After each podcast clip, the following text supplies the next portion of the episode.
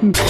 Menos das mídias de entretenimento tradicionais, mainstream, né? Os videogames estão entre os que mais têm o seu passado inacessível, assim. Muito por causa da natureza da própria mídia, né? Desses ciclos que estão constantemente começando e encerrando e recomeçando de novo. Muito porque não existe um padrão, tanto de linguagem, de programação, até de controle, né? Cada sistema, cada geração, cada era vai ter a sua própria solução. Mas muitos também por um certo descaso e conflito de interesse também das próprias donas desses produtos, que não só não têm o interesse de preservar, como também tem uma, uma atitude antagônica com quem tem esse interesse, né? Porque isso invariavelmente vai envolver emulação, vai envolver quebra de contrato do usuário, vai envolver violações de direitos autorais, e a gente entra naquela área cinza da pirataria, né? Distanciamento histórico é um presente dos deuses, né, cara? Porque se em 1800 eu quisesse ver a Mona Lisa, uhum. tinha que ser um aristocrata europeu Sim. Com acesso a quem tivesse o quadro na época e eu tinha que ir lá ver como é que era e tudo mais tal. Hoje, se eu quero ver a Mona Lisa, eu literalmente escrevo no meu computador de bolso e eu acesso inúmeras versões dela. Não é a Mona Lisa. O que Exato. Não é. importa. É. E essa questão de, do distanciamento, porque a Mona Lisa é tão velha, tão velha, ela é tão distante da tecnologia e das coisas atuais, de certa forma, que é, parece que tipo a gente não tem mais essa associação de ser ilegal eu olhar pra Mona Lisa e ela não ser a Mona Lisa original, sabe? Se a gente for olhar pro cinema, assim, né, Nosferatu só existe porque hum. uh, alguém fez uma cópia ilegal do filme e levou pra América. Hum. E aí, a partir dessa cópia ilegal, é que muitos anos depois a gente pôde preservar e digitalizar. E a gente pode ver Nosferatu, sabe? Senão ia ser um negócio que a gente só sabe que foi feito e nunca viu, como a maior parte da produção cinematográfica no começo. Se a gente for olhar pra questão de ser legal ou não, a indústria do cinema, ela tentou barrar o VHS, né? Quando é, as pessoas sim. começaram a gravar programas de TV em VHS, filmes em VHS, a indústria tentou nos Estados Unidos tornar isso legal de alguma maneira e não conseguiu. Não, mas tem aquela maravilhosa proteção contra cópia no VHS que é inquebrável, Eva infalível. Exato. É, se, se, você não tiver uma bolinha de papel e um durex, exato. você não tem o que fazer. Exato. e, e essa discussão toda, né, da legalidade ou não de emulação e da importância, né, de você ter acesso fácil a esse acervo de jogos do passado e do presente, por que não também, tem permanecido na nossa cabeça já algum tempo por conta de decisões, especialmente que a Nintendo tem tomado, né? Ano passado rolou todo o processo para fechar o site de emulação. Mais recentemente ela fechou uma plataforma inteira, né? Do WiiWare e, e os jogos que existiam lá, alguns deles exclusivos, não estão mais disponíveis para serem adquiridos e jogados pelo público. É claro que bem mais recentemente ainda, depois da gravação desse podcast, rolou o anúncio da plataforma de streaming do Google, que é o Google Stadia, que levanta um outro leque de questões sobre a preservação dos jogos que vão existir exclusivamente nessa plataforma. A gente até considerou gravar um adendo para esse podcast falando sobre isso, mas fugiu um pouco do escopo. Ao mesmo tempo, muitas das discussões que a gente vai ter aqui são análogos, se aplicam também a esse futuro do streaming. E a gente não queria passar ainda mais tempo sem lançar um Dash. E nesse, a gente vai fazer isso. A gente vai pincelar um pouco nos tópicos que tangem emulação e preservação de jogos. Eu sou André Campos. Eu sou Eduardo Xê. Eu sou Pedro Falcão. E eu sou Gaslanzito. E esse é o centésimo sexto Dash Podcast no Jogabilidade.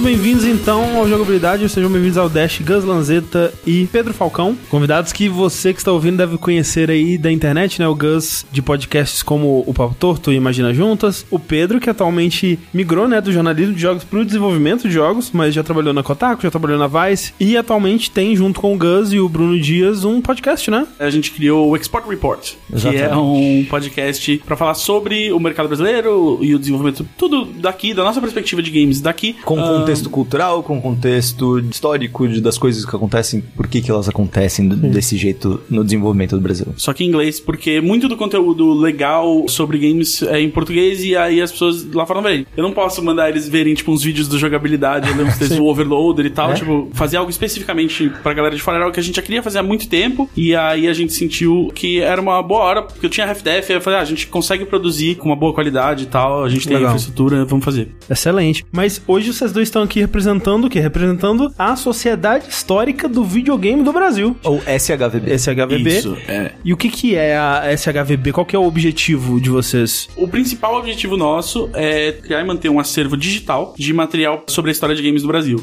Ah, Especificamente no Brasil. É, a produção é exata. É focar na, na produção brasileira, mas isso vai desde localização e anúncios que foram feitos aqui para jogos americanos. Ter esse acervo para que todo mundo possa acessar como fonte de pesquisa para jornalistas, para quem estuda, para quem desenvolve, Ah, todo legal. mundo. Então, algo nos moldes do que é a Video Game History Foundation do Frank Cifaldi, né? Um trabalho que tem tudo a ver com o que a gente vai falar sobre nesse podcast. A história do Dash tá preservada? Não. Assim, a gente só tem os episódios, a gente É. não tem os arquivos. Às vezes Aí, você não ó. tem o código-fonte? não tem o código. Tem documentação? Não tem nada, cara. Não, é que guardar, tipo, 2 GB por É, episódio no Você computador. soa como a Konami, meu amigo. Você soa como a Konami. Total. Assim, a gente critica, mas eu penso, cara, eu também não tô Cara, precisando nada, cara. Mas- sem dash. Não, mas eu passo por isso. Eu não preservei um monte de coisa que eu fiz, assim, Exato. porque não, necessariamente tem que ser os criadores que têm que se preocupar com isso. Sim. assim. Eu acho que tem que ter uma, uma consciência cultural de que esse trabalho tem valor, assim, sabe? Muito do esforço sempre foi feito e vai ser feito por pessoas que não têm nada a ver com a criação daquilo. Que são as pessoas que podem ter essa facilidade de lidar com isso. Às vezes você não quer voltar e mexer num bagulho que você fez, Ah, entendeu? e, e quando você tá fazendo, você não vê que aquilo tem algum valor ou que Exato. vai ter algum valor, né? Tenho certeza que quando a galera da Konami tava desenvolvendo lá, sei lá, Silent Hill 2, por mais que, porra, quando você tá desenvolvendo Silent Hill 2 especificamente, você devia pensar em Já é o achar dois. que- é, É dois. já é Já é alguma dois. coisa. Eles deviam estar, ah, é só um produto de consumo, sabe? É uma Sim. coisa que a gente vai vender É e efêmero. acabou, é efêmero, exato. E também o que o Sushi falou, assim, é muitos gigas pra guardar. Exato, você precisa de recursos, assim. Então, também a questão de, de ter ah, organizações como a Video Game History Foundation, com a qual a gente colabora, com a Sociedade Histórica de Videogames do Brasil, a nossa organização, é conseguir ser um, um lugar que concentra recursos. A Tectoy não vai gastar dinheiro dela fazendo isso, tudo bem. A gente consegue acesso para usar os nossos recursos para preservar certas coisas, ou coisas estão na mão das pessoas meio soltas aí, por pirataria ou por simplesmente sim. as pessoas ainda têm coisas que compraram, a gente consegue concentrar esses recursos e, sa- e saber que a gente vai cuidar disso melhor do que solto por aí. Concentrar esses esforços e concentrar o acesso a isso é muito importante também. Com e certeza. tem uma outra parte que a gente fala que é 50% do que a gente trabalha, que é a parte da conscientização. A gente né, não tem as ferramentas ainda pra tanta preservação e pra... A gente não, não pode virar um museu ainda. Sim, a gente sim. não tem como fazer alguma coisa do tipo. Mas nós somos oficialmente doadores Tá. do museu The Strong, né? O Museum of Play É verdade. de Rochester. É, quase lá, mas é- é a questão de conscientização também é muito importante. Por exemplo, na SB Games do ano passado em Curitiba, eu dei uma palestra em nome da SHVB especificamente falando para desenvolvedores indies sobre como eles já podem começar a preservar muitas das coisas que eles fazem, assim. E eu lembro que muita gente ficou até surpresa, gente da Behold, gente da Akira, gente de grandes estúdios no Brasil ouvindo e ficando meio chocados, tipo, pera, aqueles papos que a gente dá no Slack é importante pra preservação da É, documentação, isso, né? é, isso foi uma coisa. Saca? É tipo. É onde muitas das decisões que antigamente não eram documentadas Sim. são documentadas hoje. Isso é muito importante. E aí o, o que o Pedro bateu muito forte lá, que eu acho que é, é o jeito de chegar nos developers hoje, é imagina o quão mais fácil teria sido pra você aprender a desenvolver games se você tivesse acesso a esse material. Mesmo, tipo, os design docs desses jogos antigos ah, não são tão fáceis de, de conseguir. Acesso a, a como coisas que te influenciaram foram feitas te ajudam a, a te guiar. E é bom pra pesquisadores, é bom pra nós jornalistas, é bom pra todo mundo. Existe uma linha entre ser hoarder de, de dados e Que é o Fabão, por exemplo. é, Ele tá no limiar, eu diria. Mas ser hoarder de, de informação e de estar preservando isso. Porque também não adianta nada só o salvar, salvar, salvar, Uhum. que é uma coisa que rola muito com os colecionadores japoneses de protótipos, de jogos de, de PC Sim, e tal sim. lá. E, inclusive, quando eu fui ao Japão, eu, eu conversei com o Takeda-san, que é um dos nossos parceiros internacionais aí, e que é um cara que sempre foi um colecionador, trabalha com desenvolvimento, e ele é um dos caras lá no Japão que tá começando a tentar convencer os, os, os caras da comunidade, tipo, vocês deveriam compartilhar isso Sim. e tal. Porque eles não gostam, assim, eles veem como errado, eles veem como uma forma de pirataria, né? Uhum. Que não deixa de ser. E também não dão muito valor pra essa questão de, tipo, ah, se a gente não compartilhar, morre com a gente, sabe? Uhum. Eles fazem mais por uma satisfação pessoal. No nosso podcast a gente entrevistou o Rodrigo Chips, que já trabalhou em um monte de empresa do Sul, e é bizarro o quanto, por exemplo, que algumas empresas foram importantes pra definir tecnicamente tudo que iria ser feito Aham. tipo 10 anos pra frente, sabe assim? Tinha gente ali que tava fazendo do zero netcode bizarro de multiplayer, tem a gente que tava fazendo do zero umas engines maluca de renderização de floresta, e tem todas essas informações que são importantíssimas anos pra gente entender tudo que tá acontecendo onde Uhum. a gente tá agora. Por exemplo, uma parte do Unity foi desenvolvida, de certa forma, com desenvolvedores do Rio Grande do Sul. Sim. Que, tipo, participaram ativamente das primeiras builds do Unity a, a- a desenvolver alguma coisa que fosse acessível a todos. E a gente não tem nem ideia. Isso é história muito recente, cara. A gente não tá, nem tá falando ainda de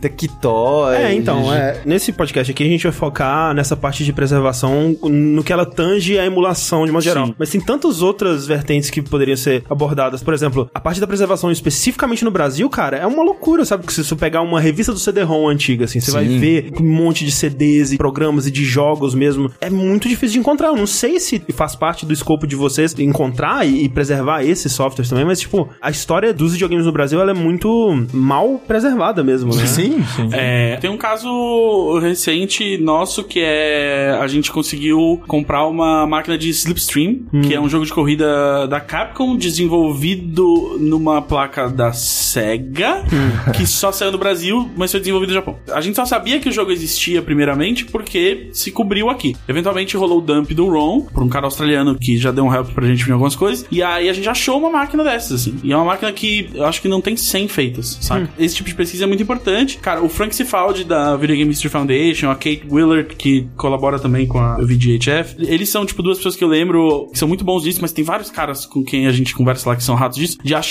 coisas tipo, olha só, esse jogo foi mencionado aqui, ele foi anunciado nessa CES, existem esses dois screenshots. Ei, essa outra aqui tinha um screenshot que não tem nas outras duas. ah, tá, não sei o quê. Existe um protótipo desse Aham, jogo. aham. Ok, porque tem outros que você sabe, ah, foi anunciado, mas a gente nunca viu tela, nunca viu isso. Ah, então esse provavelmente nem Não chegou, a chegou, ser protótipo e tal. É. Essa preservação do material que foi criado já pela imprensa é muito importante também. Sim. Um, porque dá contexto histórico, você tem que entender como que as pessoas estavam interagindo com aquilo e o que elas estavam achando disso, mas porque te dá pistas, né? De onde Sim, procurar as coisas. Outro que também é, que é interessante, por exemplo, os Adver Games, cara. Adver Games Claro. é uma coisa que ninguém preserva Não, porque não cara, tem interesse algum. É impossível E né, é legalmente preservar. importantíssimo pra nossa história de de desenvolvimento local. Sim. Muito importante. A tipo, gente tem uma cópia física de Big Brother. É? Pô, eu Porra. tinha isso, cara, não tenho mais, que tristeza. E, e eu gostaria de anunciar pra todos vocês uma grande notícia.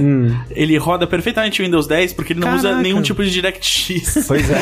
Então ele é só um executável, assim, que bem básico, que roda Bizarro. muito bem. Caramba. Mas falando em executáveis e aí já entrando na emulação, por exemplo, os caras da South Logic, que fundaram a Rockhead também, fizeram Gimo. E quando eu fui visitar eles lá, uns meses atrás, eles têm uma prateleira com tudo que eles já produziram. Então, jogos de PC dos anos 90, jogos de Xbox e tal, todos os dev kits que eles já usaram nessa vida. E aí, por exemplo, Gimo, acho que foi o segundo jogo brasileiro sem caixa e tal, primeiro platformer brasileiro de PC. Eu não sei se alguém tem o código fonte, e mesmo se tivesse, assim, a gente até brincou com ele, falou assim, ah, lança aí, bota no DOSBox e lança, sabe?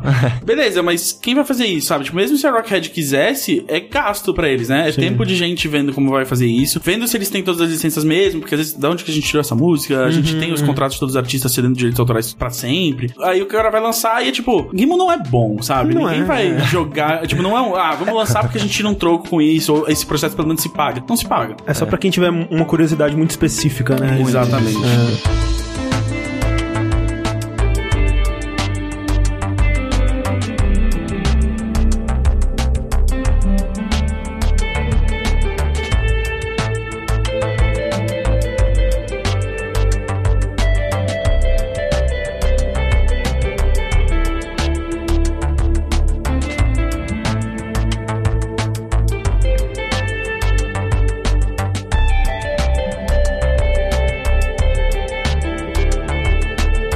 Eu tive consoles na minha infância, mas eu mesmo sempre fui muito ruim de preservar minhas próprias coisas. Então, chegou uma época que eu não tinha mais acesso a esses consoles e eu pensei, ok, isso foi parte do meu passado, eu provavelmente nunca mais vou ver esses jogos, né? É um brinquedo antigo que se foi.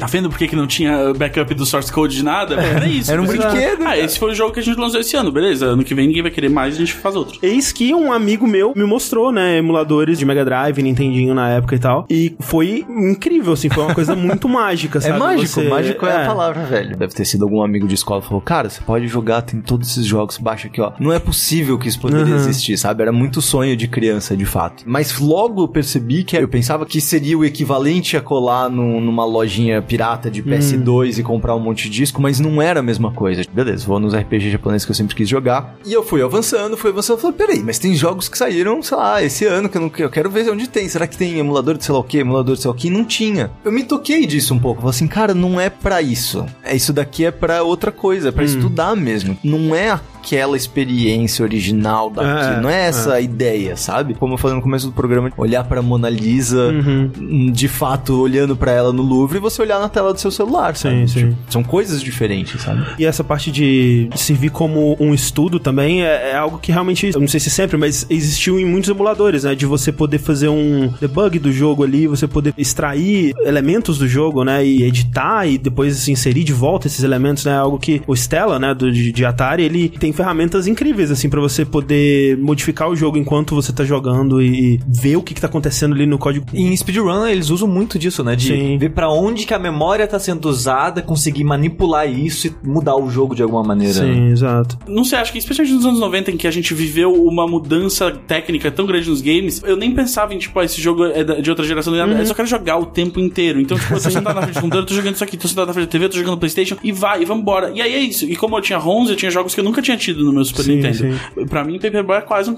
um jogo de computador, assim, na minha cabeça. Eu sei jogar ele direito no É, teclado. tem muitos jogos que eu nunca joguei no console mesmo, né? Exato. Esse foi o momento em que a emulação foi mais perigosa, vamos dizer, pra indústria, que foi o final dos 90, que foi tipo, ah não, a gente consegue emular o que tá na loja agora. É, é. É, isso voltou a, a ser uma questão recente com o Breath of the Wild, né? Que meses depois ele já tava rodando melhor até do que na, Eu, nas plataformas. cara, eu tentei fazer esse negócio funcionar e eu não tive paciência. É, é. Mas assim, né? Graças a isso a gente tem o Dolinho no Breath of the Wild, que é uma coisa maravilhosa. né? Ah, eu não sabia disso, mas, ah, pô, Não, tá vendo? é. Isso tem que ser preservado, isso é produção brasileira de games. Tipo, o André, eu não tive o PS2, né? O PS1 eu joguei na época e tal. Só que meu pai falou: não, videogame é coisa de criança, não vai jogar mais não. Eu falei: ok, né? Não, não, não tem Ele videogame tá, mais. Quão feliz ele tá com você hoje em dia? Nem um pouco. Nessa época era muito para de locadora, né? Só locadora tem aqueles jogos, você É. conhece aqueles jogos. Você não conhece muito mais fora disso. Às vezes você vê na revista esse caralho, tem existe esse jogo, nunca vou jogar na minha vida, mas existe esse jogo. Graças ao emulador você tem esse acesso gigantesco e sair experimentando tudo, que nem o falou, de passar o dia inteiro jogando. Isso- eu quero ver tudo isso, Isso né? e a pirataria meio que arruinaram a relação que eu tenho com jogos e eu acho que estragou pra muita gente aqui no Brasil, que é tipo, eu joguei 15 minutos de tudo que foi É, relevante ano exato. passado, sabe? É, e é um isso, pouco- a gente aprendeu a se relacionar com jogos como emuladores e jogos de 10 reais no camelô. Então era tipo, ah, meu, se ano passado eu comprei o jogo, mas já enjoei, vou trocar lá, ou vou pegar outro. Você Todo não mundo dá tinha valor. uma pilha de CDs toda arranhada em casa e ficava, e esse aqui? E esse aqui? e esse aqui? Depois comecei a escrever sobre jogos. E aí, Hum. aí eu não precisava mais piratear, mas eu ia pra redação e dizia, e esse aqui? E esse aqui? e esse aqui? Eu- eu- Estragou, Estragou. Deixa, deixa mimado de certa forma. É, né? Pra- eu- eu, eu, eu senti a mesma Exato, coisa. É, eu tem perdi a isso mesmo. sensibilidade. Um jogo precisa ser muito do meu jeito pra eu passar horas jogando ele. E falando assim ainda da produção brasileira, a internet mesmo foi ficar acessível pra maior parte da população brasileira muito tempo depois, né? Ainda não é pra grande parte da população, mas enfim. Mas é... pra quem tá ouvindo um podcast, Não, né? eu imagino que sim. Mas pra muita gente nessa época, assim, vamos dizer, começo dos anos 2000, revistas, né, cara? Revistas começaram a disponibilizar emuladores de ROMs em CD, né? E com certeza eles não estavam se preocupando em se ia tá infringindo alguma copyright, algum direito autoral de alguém. Eu até me pergunto se isso também se aplicava aos jogos completos que eles disponibilizavam, mas Os tipo full games, essas É, coisas são licenciados. são licenciados, É, é. Como alguém que trabalhou numa revista que vinha com CD cheios de jogos, mas era aqueles em flash, já era na época que o emulador não passava. Eu não sei, na verdade, se alguém criou aqueles jogos em flash foi pago algum dia, É mas verdade. o grande segredo dessa prática é que você não tá vendendo CD. Você vende uma revista que vem com um Isso. CD de brinde, você é taxado no valor da alíquota de imposto pra revista, que como é um material cultural e possivelmente educacional, é muito mais baixo do que vender software ou jogos. Sim, sim. Então esse era o esquema, por isso que surgiram a Full Games e tal. Foi um jeito de vender jogo mais barato pra gente. Ah, não, eu lembro de comprar revista que a revista mesmo eram tipo duas páginas e tinha um papelão dentro pra Eu aparecer. escrevi, que eu escrevi todas essas, eu aprendi tudo sobre Ben 10 uma vez, aí eu aprendi tudo sobre Power Rangers, eu escrevi sobre Digimon, eu aprendi tudo sobre todas as temporadas de Digimon. Foi uma- um grande aprendizado pra mim, ter que escrever as duas páginas de coisa que vinham junto com esses CDs. Pra muita gente, emuladores eles são esse programinha mágico que você dá dois cliques ali, você tem acesso a toda uma biblioteca de jogos. Mas o que que de fato é e como que funciona o emulador? Por que que é tão, por exemplo, complicado você rodar um emulador de Xbox One, por exemplo? Por que que não tem ainda um emulador de Xbox One? Como alguém com muito pouco conhecimento técnico, o que ele faz basicamente, ele traduz uh, o arquivo do jogo tá tentando conversar com o hardware original. Sim. E você não tem o hardware original. Então ele é um programa que fica entre os dois e ele pega assim as instruções que o jogo tá mandando pro hardware e ele, ele usa o seu Interpreta. hardware pra fa- conversar com o, com o jogo assim, dessa maneira. E ele meio que toma vários atalhos. Sim. Ele não reproduz exatamente o hardware original, mas ele pega assim, ó, ele tá tentando acessar a memória de vídeo aqui, aí ele tá tentando jogar isso aqui pra memória RAM, ele finge que ele é outro computador. Esse software, ele quer um hardware de Mega Drive aqui. Então eu vou fingir que eu sou o Yamaha, esse Sony aqui, esse Z80 da Motorola e ele vai funcionar. E aí você vai refinando esse software para ele funcionar como era o hardware original. Isso. E por ele estar tá fazendo esse trabalho de tradução, né, de ouvir daqui, entender e interpretar e aí reproduzir, né? Isso é muito mais custoso, né, do ponto de vista de processamento pro seu computador, para esse hardware que tá emulando. Exato, é por isso que normalmente você precisa de um hardware bem potente para é. rodar algo um pouco inferior, assim. Se o seu computador roda jogos que também rodam no Xbox One, e ele roda inclusive eles numa resolução maior e tal, dependendo do, do, emulador, como ele foi escrito, e o que, que ele tem que fazer, quantas traduções ele tem que fazer, quantas coisas ele tem que fazer pro jogo rodar, você vai precisar de mais poder, não vai ser um para um. Você consegue emular coisas de Play 3 hoje muito bem, e tem jogos de Nintendo 64 que hoje uhum. ainda, tipo, você não consegue não fazer consegue, o negócio rodar direito. É. Porque videogames, cara, até pouquíssimo tempo atrás, eles eram umas misturas de hardware que era tipo equilibrar, meu, um ovo numa pilha de colheres equilibradas em sim, cima de garrafas de Coca-Cola. A gente juntou esse hardware e ele, tipo, meio que ele, ele funciona. Só pode funcionar só desse, desse jeito, é. sabe? E aí o que acontece? Você desenvolve software pra esse tipo de hardware e aí você usa ele do jeito mais malandro possível. É, então, tipo, você cons... fala assim, cara, todo hardware vai ser exatamente isso. igual. Porque como é que a gente fez? Ah, meu, é que tem uma hora que o processador de vídeo vai falar com a memória de vídeo e meio que demora, e aí a gente consegue, tipo, um frame bufferzinho a mais. E aí você vai tentar fazer um software reproduzir, você só vai aprender isso quando chegar nessa exceção de caso. E é por isso que você vê em muitos emuladores que você tem hacks e fixes específicos para jogos específicos, né? Sim. Tá jogando especificamente, sei lá, Resident Evil 2 de Nintendo 64. Aí tem esse hack específico para fazer funcionar as gambiarras que a gente fez para ele é. funcionar Quando aqui. Quando você tem jogos 3D, acabou tudo. Porque é. é tipo, qual plugin de DirectX você tá usando? e uma outra coisa disso é que quanto mais próximo de uma emulação 100% fiel o emulador tá tentando fazer, mais recursos ele vai gastar. É o que a gente disso. vê hoje em dia com os FPGA, né? Que, hum, por exemplo, tem isso, o, é. o, os da Analog, né? Que tem o NT Mini e agora o Super NT, que eles reproduzem o hardware usando o FPGA, que é um chip que você programa ele para ele se comportar como outros chips. E você programa ele para ser exatamente, lá, no caso do Mega Drive são três chips. Você tem um Z80, um 68K e um Yamaha. E aí você programa esses três chips. E aí você tá reproduzindo o hardware de uma maneira que a eletricidade tá indo e voltando como ela iria no hardware original. E aí isso chega muito mais próximo. Sim, por porque... isso que a galera gosta de um Super NT ou sim, sim. Porque no fundo, você sempre vai chegar numa coisa de bytes e bits, né? De, de, de, zeros e uns lá e tal. Se você conseguir reproduzir isso da forma mais fiel possível, você vai ter basicamente o hardware original ali, né? É, mas é isso, tipo assim, um processador que se usa pra fazer um Super NT, vamos dizer, que reproduz uhum. o hardware do Super Nintendo, já é muito mais caro e mais complexo do que o hardware original e do que qualquer hardware que você pode fazer, por exemplo, emular um Super Nintendo. O SNES Classic uhum, da, uhum. da Nintendo é muito mais barato e Sim. menos sofisticado. Ou um Retron da vida. Exato, do que o Super Nintendo. E eles provavelmente rodam jogos melhores. Se você enfiar um jogo 2D de Play 1 ali, talvez você consiga fazer uhum. ele rodar. Porque ele é um processador que é multiuso, toda emulação vai estar em software. Beleza, e aí a ROM, da forma mais simples possível, seria a cópia do jogo, né? Esse é um termo que ele é usado de forma mais generalizada, mas ele na verdade se refere especificamente ao chipzinho de memória somente leitura ali, que tem em cartuchos, em placas de arcade e tudo mais. Quando se trata de mídia ótica, né, CD e tal, já não se usa mais o termo ROM. Pra mídia ótica, não você fala image, né? É, isso, ou ISO, ISO né? É, que é um dos formatos. É muito chato, assim. O ROM, ele não é uma coisa só, né? A gente colabora com a Dumping Union, que é uma dos grupos que fornece dumps, né? Que são os backups de jogos, pro Redump, que ajuda a fazer o meme e todos esses simuladores. Achamos esta placa aqui, ela tem estes chips e vamos ver, assim, tipo, o que, que é um processador, o que, que tem memória, o que, que você precisa tirar de, por exemplo, é, jogos de Super Nintendo, eles têm alguns que têm chips de processamento deles, sim, além sim. de memória. Tá, como é que eu mapeio e documento esse chip para que o chip seja emulado e para que aí essa memória possa ser utilizada? Quando você chega em discos óticos, eles têm subsetores. É horrível.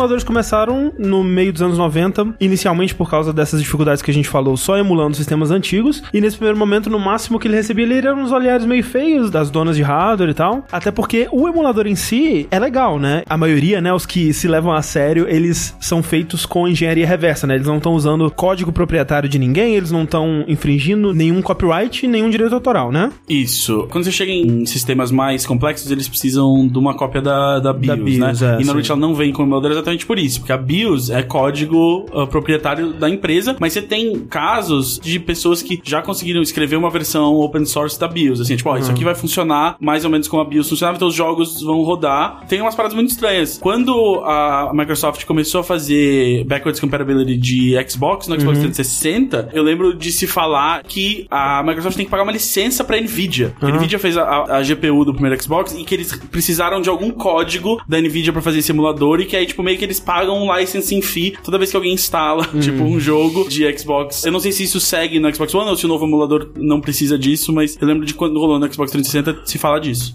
É, ent- então, por muito tempo, os emuladores eles ficaram como esse hobby meio obscuro, né? Pra quem queria revisitar esses jogos da infância que muitas vezes nem eram mais vendidos, ou como o Falcão disse, pra estudar os jogos e hackear e criar em cima deles, essa coisa toda. Mas isso foi mudando, né? Isso mudou, na verdade, em 99, quando quase ao mesmo tempo foram anunciados dois emuladores, o Video Game Station da Connectix e o Blim, que seriam disponibilizados comercialmente, né? Eles seriam vendidos e prometiam emular jogos do PlayStation, né? Na- durante a era do PlayStation ali, 99. É, assim, pra você que é uma pessoa ligada em tecnologia hoje e não tava vivo naquela época, o Steve Jobs Isso. subiu no palco numa coletiva da Apple e ah, mostrou o Blim como, tipo, olha esse software muito legal que a gente tem pra Mac agora. Você bota qualquer jogo de PlayStation no seu Mac e ele roda. É, ele era vendido comercialmente na moralzinha, né? Na Sim. loja ali, no, no seu Best Buy da vida. Porque- e... e aí o negócio, eles vendiam como isso, tipo assim, ó, você não precisa comprar um PlayStation, você vai comprar o jogo e você joga no seu Mac que você já usa pra trabalhar. E eles tentavam se cobrir de várias formas, né? Primeiro, obviamente, não usando nenhum código da Sony ali pra fazer esse software. E segundo, né? Eles só permitiam jogos originais, né? Você tinha que ter o CD original ali,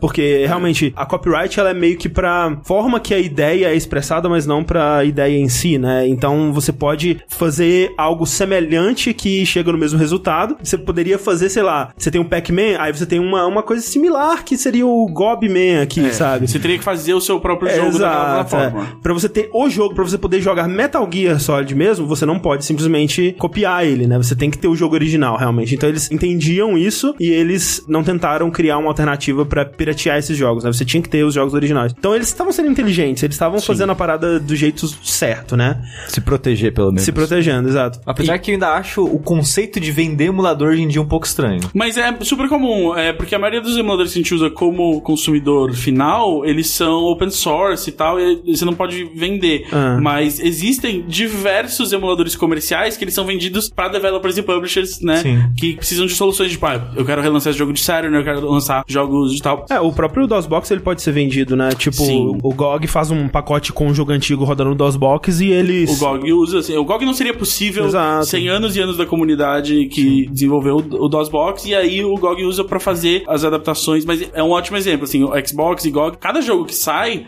tem as suas adaptações necessárias no código do emulador pra ele rodar direito. Por isso que não é tipo só, tipo, ah, agora o Xbox One roda todos os jogos e pronto. É Porque caso por que caso. é, a gente tem que adaptar esse código pra cada jogo, porque tem exceções, tem, tem jeitos em que as coisas rodam que são diferentes. Tem emulador de Dreamcast feito só pra rodar Shenmue, sabe?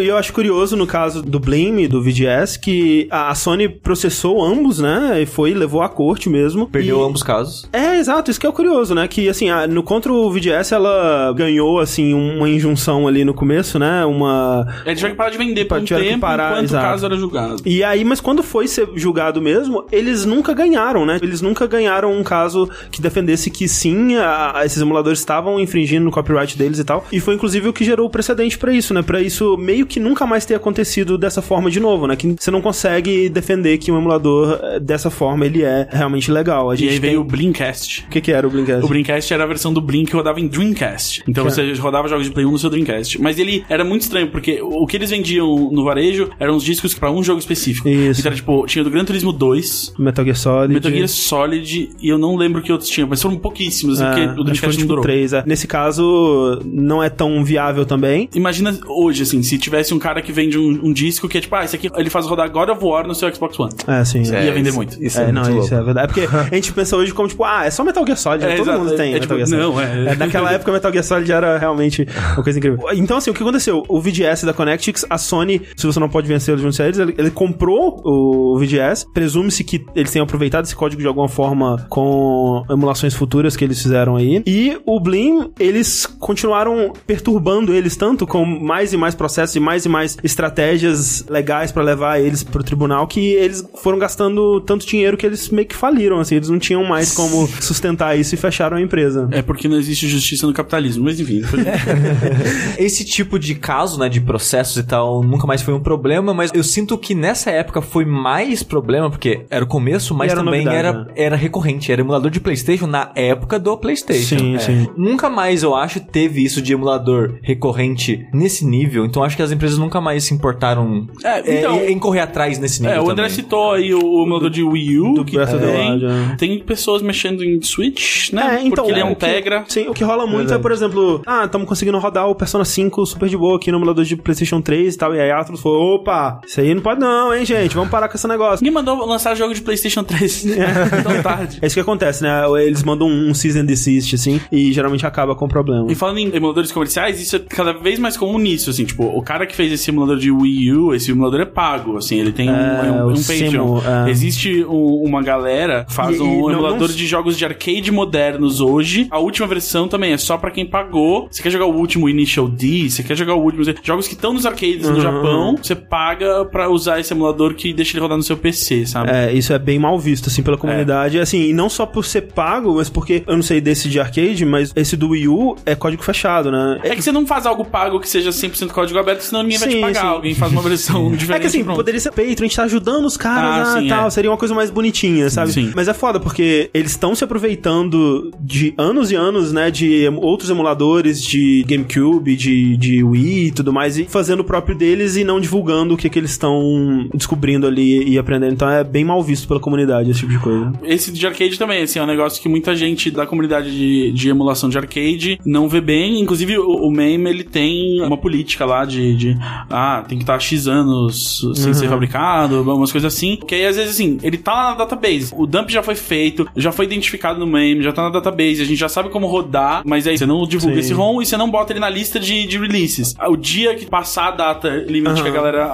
acha ok, você bota ele, ah, adicionado ao MAME, esse aqui. Mas na real ele já foi emulado há um tempão. O ele é um emulador de arcades, né? E ele emula. Não mais só. É, né? exato, ele agora tem console, Rolou uma né? junção, porque tinha um outro emulador É o que também era Mass. é, Mass, é, que era Isso. de múltiplos sistemas, e aí virou tudo uma coisa só. Ele é o resource meio que universal Aham. pra você saber o que que tá sendo dumpeado hoje em dia. A SHVB já contribuiu com dumps que aparecem lá na lista do meme todo esse sai. Então você ficar de olho lá, você vai ver, assim, tipo, ah, esse protótipo de NES, esse negócio finalmente É. existe dump. Ele não vai te dizer onde conseguir esse ROM, mas ele vai dizer, se você tem esse ROM, ele vai rodar. Hoje em dia, com a integração do MES, o meme acabou virando aí o, o sonho do Hey Home, né? O Emual Systems aí. Exato. Hey Home, saudoso. Que é o sonho do cara que trabalha na Analog como programador, que ele também criou uns anos atrás um console, assim, a ideia de um console que rodaria tudo por Aham. FPGA, né? Ah, tá. E aí é o sonho dele também. E aí eu esqueci o nome, mas aí também a galera fica tipo, ah, quando é que a gente vai chegar nisso? E aparentemente nunca, né? Porque ele não lançou nenhum outro core pro Super Nintendo. Exato. Mas continuando aqui a nossa breve história de tretas legais por causa de emulação através dos anos, depois dessa treta aí com o Blim e o VGS, a gente teve a Nintendo trocando farpas aí com aquele Ultra HLE, né, que foi outro caso onde tinha um jogo no mercado e ele tava rodando lindamente aqui no, no emulador, né, no caso, semanas depois que o Ocarina of Time tinha sido lançado, ele já tava conseguindo rodar o jogo muito bem, inclusive foi onde eu joguei Ocarina of Time, porque eu não tinha o Nintendo 64, e eu lembro que, inclusive, quando saiu o Majora's Mask, né, que foi 2000, assim, antes de ter a versão americana do jogo, quando saiu a ROM japonesa, eu já tava nesse meio suficiente pra baixar a ROM japonesa e tentar jogar lá, e ela rodava meio toscamente, assim, que o- os caras não tinham adaptado ainda pras coisas diferentes que ele fazia, então, só que nesse caso a Nintendo, ela decidiu não levar pra frente, ficou só na ameaça mesmo, mas aí começou uma jornada, né, uma saga da Nintendo através dos anos de expor pro mundo o quão prejudicial a emulação é pra indústria, né? E ela tem até hoje no site dela uma página de ajuda, que é bem hilário de você ler, assim, onde ela demoniza horrivelmente emuladores e, e ROMs de uma hoje. forma. que, não, isso é crime, você está literalmente roubando o emprego das pessoas e matando elas e tal. Corta para 2018, onde a gente viu novamente a Nintendo entrando em conflito com sites de emulação aí. No caso, dessa vez foi o Love ROMs e o Love Retro. Eles processaram sites exigindo aí 150 mil dólares por jogo e 2 milhões de dólares por marca registrada que eles estavam oferecendo ali, né? Calculando toda a biblioteca que eles tinham disponível, ficava aí acima de 100 milhões de dólares, assim, um absurdo pros caras que eles só estavam mantendo um sitezinho de emulação ali. E que nem era só de jogos da Nintendo. É, tinha muito mais coisa. tinha- Mas é que a Nintendo, ela chega e faz isso. Ela fala, ó, os meus jogos tem que tirar. Mas ninguém vai ter a cara de pau de falar, não, se eu tirei só os da Nintendo aqui, tá assusta. aí, porque todos os outros eu vou ter que, ah, tá bom, ter Vou que mandar meus advogados. Cara, né? Eu estou de férias, mas meus advogados não. e a Nintendo é uma empresa extremamente litigiosa com isso, mas no geral as empresas japonesas são extremamente Sim, litigiosas. sim. A gente tá vivendo um momento muito ruim no Japão pra quem tem game bars, né? É, pra quem não isso. sabe, bares que tem jogos de videogame pra você jogar lá. Não arcades, né? Jogos Ah. de console pra você jogar. Estão todos sendo multados ou fechados. E aí, tipo, a maioria dos bares, na verdade, desistiu e só deixa ah, cartuchos na parede de decoração e tal, e não deixa ninguém mais jogar, porque você não tá pagando uma licença É. de exibição, Exibição, pública. Exato. E aí você tá lucrando em cima do trabalho das empresas. E aí lá no Japão existe uma brecha na lei que te deixa cair em cima de uma maneira que ah, eles ainda não acharam como fazer no ocidente e talvez nunca façam. Mas o negócio é, por que fazer isso? Existe um argumento pra ser feito aí de tipo, ah, exibição pública, sabe? É. Se eu vou mostrar um filme num evento, eu pago Não, não. o dono dos direitos desse filme. Isso, eu entendo essa lógica, mas, tipo, se eu a Nintendo, por que, que eu vou atrás de impedir as pessoas de jogarem meu jogo junto? Porque talvez a ela não Nintendo- pode mais ir no bar jogar jogos de NES, ela pense, ah, vou pegar esse NES Classic aqui então. Assim, Eu não sei nem se esse é realmente o racional. Esses jogos, especialmente pra Nintendo, se tornaram agora uma grande parte do faturamento anual deles. É. É. Ainda eles. Então A demanda existe, um- existe, existe uma existe. demanda pra Sim, coisa. sim. E não só isso. A Nintendo é meio Disney em relação a isso. É, tipo, total. a Disney também tem uma atitude bem parecida em relação a esse tipo de coisa, que é um controle muito grande sobre a forma como a sua franquia é retratada, entendeu? Eles têm uma paranoia de fato do- dos seus personagens e das suas ideias não estarem Bem representadas. bem representadas É. em conformidade com o que o seu público espera, sabe? Eles têm Uhum. uma noia de qualidade que vem desde 1800, sei lá quando, Sim. sabe? E a, e a é- Disney também é grande. muito pirada. Na época do mercado de VHS, depois do mercado de DVD, eles controlavam a oferta e demanda dos seus filmes muito, assim. Então, você, Nossa. não sei se você lembra, É. mas assim, tipo, toda vez que saía um filme da Disney, VHS ou DVD, ele ficava à venda alguns meses E sumia, parava é. a produção. É. É, tipo, Ia pro Vault. Ele ia pro Vault. Você deixa escasso, o mercado deixa escasso, e aí quando a demanda tá no ponto certo, você vai e lança outra edição. Exatamente. E aí você lucra em cima disso. Fizeram isso com os DVDs, fizeram isso quando saiu o HD DVD, e aí o Eu tenho. O que, Blu-ray. que você tá falando sobre HDs DVDs em minha coleção? Não, mas é, a Nintendo também faz isso, né? Ela pode dizer que foi, ah, a gente não sabia que ia ter tanta demanda, né? É E tipo, tal, ah, ah, não tem o jogo que eu quero no SNES Mini. Ou eu vou jogar ele num Game Bar, ou eu vou baixar da internet. E eu entendo, ah, não, mas se a gente não deixar você fazer isso, e ano que vem a gente lançar o SNES Ah. Mini com outros jogos, hein? Sim. Entendeu? Então é isso, assim. Ninguém que realmente sabe como encontrar um, um ROM tá muito chateado com a- o fechamento do É, Emil. Paradise, por exemplo, por essa razão. Eu tô muito chateado porque perde-se razão simbólica, uma- é. Não, e é- quem é que tinha um acervo daqueles ali, É. tão É. bem preservado, E tão de tão completo? fácil acesso, né? E de tão fácil acesso. Eu entendo que o, o fácil acesso é algo que vai acabar morrendo. Sim. Porque as opções legais têm que ser mais fáceis, assim. Tem que ter o iTunes da parada. Só que a questão é. Mas tem que ter o iTunes Mas da não, parada. então, não vai ter pra tudo. Do mesmo jeito Sim, que até sim, o- sim, do sim. mesmo jeito, você não baixa todas as músicas. Exato. Eu não posso ouvir todas as músicas que eu tenho no, no Cara, Spotify. Qual que é a pergunta mais idiota que as pessoas podem fazer hoje quando você fala de um filme ou de um documentário bom? Ah, mas tem na Netflix. Aham. É a mesma coisa, tá ligado? Tipo, é limitador de certa forma. Sim. E voltando pra aquele ponto que a gente tava falando de, tipo, mano, você não vai preservar os jogos que são ruins, feios, adver games e, e as pessoas talvez tenham interesse sim em jogar essas coisas, E- cara. é, e a- Os jogos ruins do Super NES mesmo, foda-se, sabe? Tanta Eu tenho gente gosta. VHS que nunca viraram DVDs. E aí, se elas nunca viraram DVDs, digitalizar elas é muito mais difícil. E por que que não viraram? Ou não existia demanda, ou porque elas têm conteúdo que é tipo, ah, não vamos licenciar. Meu, série rola isso também inteira. Tipo, se você só assiste uma série em DVD, você não sabe que você não tá ouvindo as músicas de verdade, né? É, tipo, a trilha sonora era outra, cara. É, Eles não têm o direito, ou é muito caro ter essa trilha sonora pra lançar em casa depois. E ninguém tava pensando com home video em, em mente naquela época. Hoje em dia, você licencia um pouco melhor as coisas. Se as empresas vão fazer isso, e elas têm que fazer, até porque tem uma questão de trademark que é separada do copyright, que é pela lei americana, que acaba regendo o comportamento internacional das empresas, se você não protege seu trademark, você perde o direito de reclamar, entendeu? Se a Nintendo, por exemplo, não faz nada com Pilot Wings É. por tanto tempo e Alguém alguém pode- lança alguma coisa chamada Pilot Wings, se eles forem processar esses caras, o juiz vai pedir, tá, mas você tava usando como essa trademark? Uhum, E eles vão falar assim, é, não, a gente não usava, a gente lançou um no, no 3DS meio que ninguém jogou. Passou 20 anos, eu não sei qual é a É, deadline, mas é. eles têm que proteger. Então, eles estão sempre muito preocupados de não se deixarem vulneráveis a isso, de, de perder um trademark. Eles- e a questão é, o mercado vai resolver uma seção disso, mas ele não vai resolver tudo. Os jogos licenciados, os jogos pouco populares, os jogos ruins, os protótipos, todo esse material nunca vai ser resolvido através de mercado, de ah, a gente vai fazer um Netflix. Não, isso vai ser através da comunidade e através de esforços sociais, assim, de tipo, a gente vai preservar isso pras pessoas e não pra você ganhar dinheiro. É isso. E eu vejo assim, o que a Nintendo fez ano passado, e de fato, ela não fez nada especificamente contra o Emo Paradise, mas eles, né, se viram Eles- naquela. a água né, bateu na bunda. Bateu na bunda, exato, e eles acabaram não fechando, né? Tipo, tirou todos os ROMs e eles vão continuar de outra forma, enfim, né? É, Foi- parece que vai ser só emulador. É, na, na prática realmente acabou o, o site e tal. Mas o que a Nintendo fez nesse caso, pra mim, é muito parecido justamente com o que você tava falando de dar aquela cutucada pras pessoas saberem que a gente ainda tá aqui, galera. Tipo, porque eu sinto que nos anos 90, começo dos anos 2000, né, tinha toda essa discussão, tipo, será que é legal? Será que não é? Vamos falar baixinho aqui, gente. Vamos continuar jogando nossos joguinhos e tal. Com o tempo, as pessoas foram reconhecendo o valor dos emuladores e empresas foram começando a usar emuladores pra vender comercialmente. Essa conversa ficou muito mais no aberto e emuladores e ROMs, né, é, ilegais. Tipo os que a Nintendo usou no, no, no Virtual Console. Tipo os que a Nintendo baixou da internet e colocou no Virtual Console, né? Porque isso dá pra saber, né? Porque tem um header lá de... É, é É. tipo, quando você inventa como fazer o ROM, fazer o dump, você É. inventa o formato arquivo. Os dumps feitos pelo Nesticle, ou para serem lidos pelo Nesticle, eles tinham um headerzinho com as Isso. informações e que dizia claramente, tipo, feito pra rodar no Nesticle. E quem botou o ROM lá esqueceu de tirar isso, É. assim. E aí então ficou claro que, ah, isso foi pego da internet. É, muito absurdo. Mas então, assim, é, os consumidores, os jogadores, eles começaram a jogar e ter acesso mais abertamente a isso, né? Você tem sites onde você consegue rodar um emulador no browser, né? Você simplesmente abre o O site. próprio archive.org. É, saiu do underground, do- daqueles sites com os GIFs da caveira, assim, sabe? que você acessava nos anos 90. Eu adorava.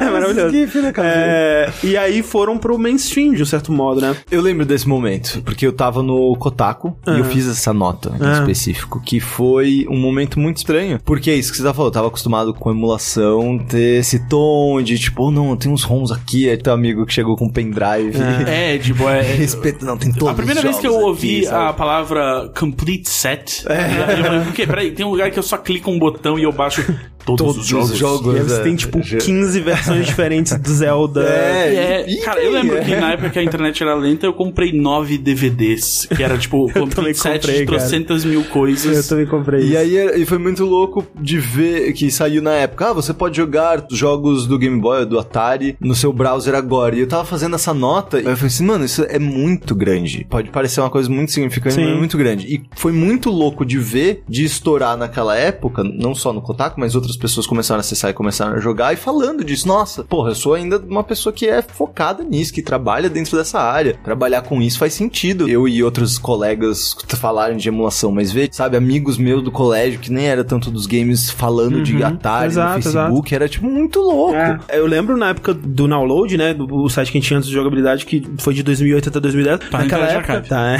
a gente não falava, sabe? Tipo, a gente jogava as coisas em emulador, mas. Não, podia cara, falar. Não pode falar, não, É. a gente tem o jogo. Sim, a gente- é, total. É, é, eu lembro que. É, quando eu comecei também era assim: era, como é que a gente vai capturar isso diretamente de hardware real? Porque se a gente for É. capturar no emulador, todo mundo vai perceber e tal. Sim. E aí depois de um tempo virou. Ah, ah.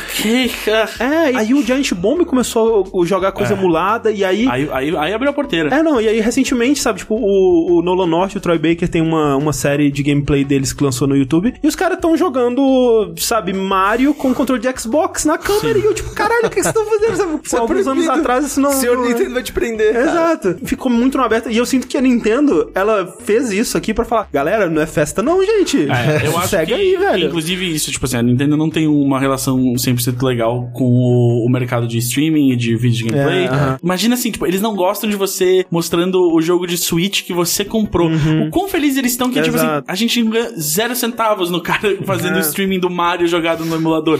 Zero centavos. E eles querem mudar isso. E beleza, eles têm que mudar isso. Eu acho que parte da gente conseguir o que a gente quer, no caso, que é preservar bem essa história de uma maneira completa, é conceder que parte disso vai vir de, ok, monetiza tudo que você conseguir monetizar. Bota no Virtual Console tudo que você acha que vai vender que vai valer a pena. Mas você fez esse esforço aí, a gente pode usar um pouco desse esforço, seja, sei lá, subsidiando coisas ou usando essas ferramentas de alguma maneira para tipo, cara, a gente vai ter que segurar essas coisas. Eu converso muito com uma galera que tá nos Estados Unidos lidando com as provisões que existem na lei para bibliotecas e museus e vendo como isso pode se aplicar a jogos e inclusive esse ano teve uma discussão muito longa lá sobre a preservação de jogos online e como isso ia entrar. Mas por exemplo, existe provisões de você fazer cópias de material em bibliotecas nos Estados Unidos para consulta local somente, se o formato original em que aquilo foi publicado uhum. se tornou obsoleto ou não está mais disponível comercialmente. Uhum. Nisso entra assim, pessoas que eu conheço dizendo: "Aqui tem uma proteção,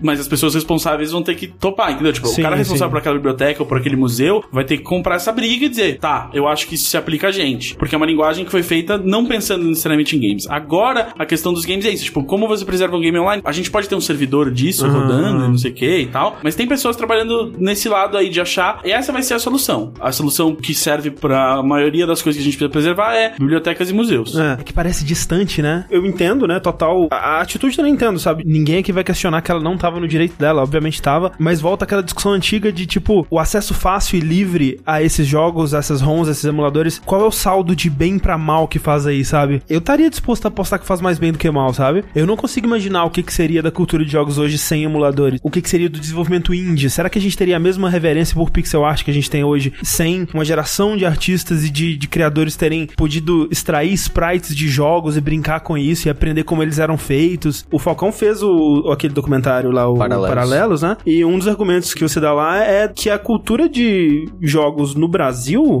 ela existe por causa da pirataria, né? Sim. Sim. Vê, é só olhar para trás todos os grandes momentos em que jogos tiveram um pico de popularidade. Todos esses momentos foram acompanhados de pirataria. Sim. Os dois maiores recentes que a gente tem, com certeza, são PS2, que foi Sim. surreal, é. e Xbox 360. Que foi... ainda deve ser o console mais popular Muito no Brasil. Né? provavelmente né? ainda é o console mais popular. Eu, eu acho que ainda é o PlayStation 2, talvez. Ainda é o PlayStation 2.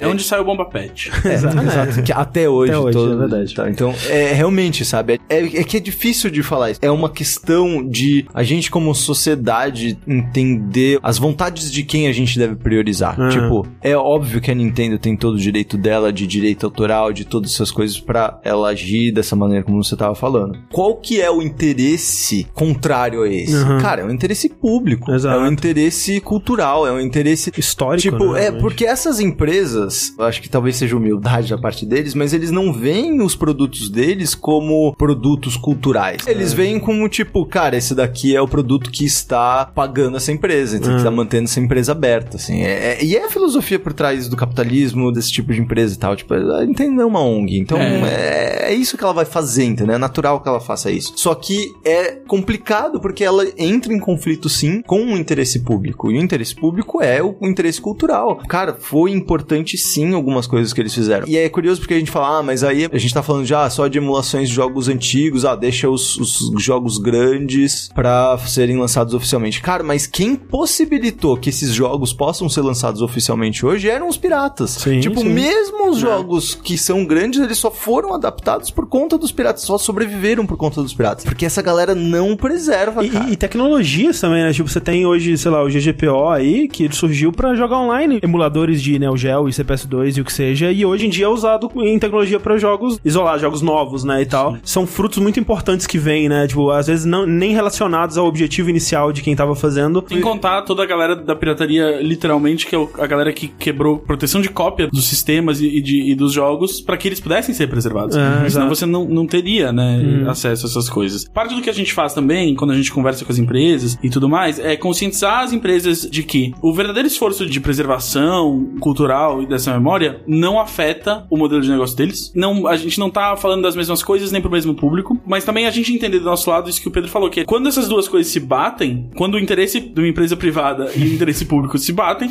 o interesse público vai vencer. Ah, é, é, tipo, eu não tô pedindo autorização para as pessoas em que a gente vai fazer um dump de alguma coisa, ou de que a gente vai, né, uh, juntar material sobre alguma coisa e tornar público. Não. E honestamente, assim, se eles quiserem tornar ilegais certas coisas que a gente vê como essenciais pro público, a gente tá pronto pra lutar pra, por pra isso. lutar por isso. Uhum. E acho que você vê que, no geral, os, os, os esforços de preservação sérios, eles deixam quieto. Uhum. Entendeu? Eu não conheço casos de museus e bibliotecas sofrendo esse tipo de assédio Sim, sim. das empresas. Exatamente também porque, por serem sérios, são esforços que são sempre mais cautelosos. Então tem muita coisa, por exemplo, aqui. Você preserva, você não torna público. E você pode tornar isso público daqui a um tempo. Você não vai abrir outro site hoje e dizer é o Museu dos Games e botar lá o Mario de NES. Não serve a ninguém. Você, como museu, não tá servindo a ninguém por Sim, isso. Deixa as pessoas, elas vão achar o que elas querem. Se O todos os conceito jogos precisa que são ser. comercialmente viáveis, que a Nintendo pode explorar, tiverem disponíveis no Wii e eu só tiver que me preocupar com os protótipos e Sim, umas coisas sim. que nunca vão ser lançadas, tá boa. todo mundo mais feliz.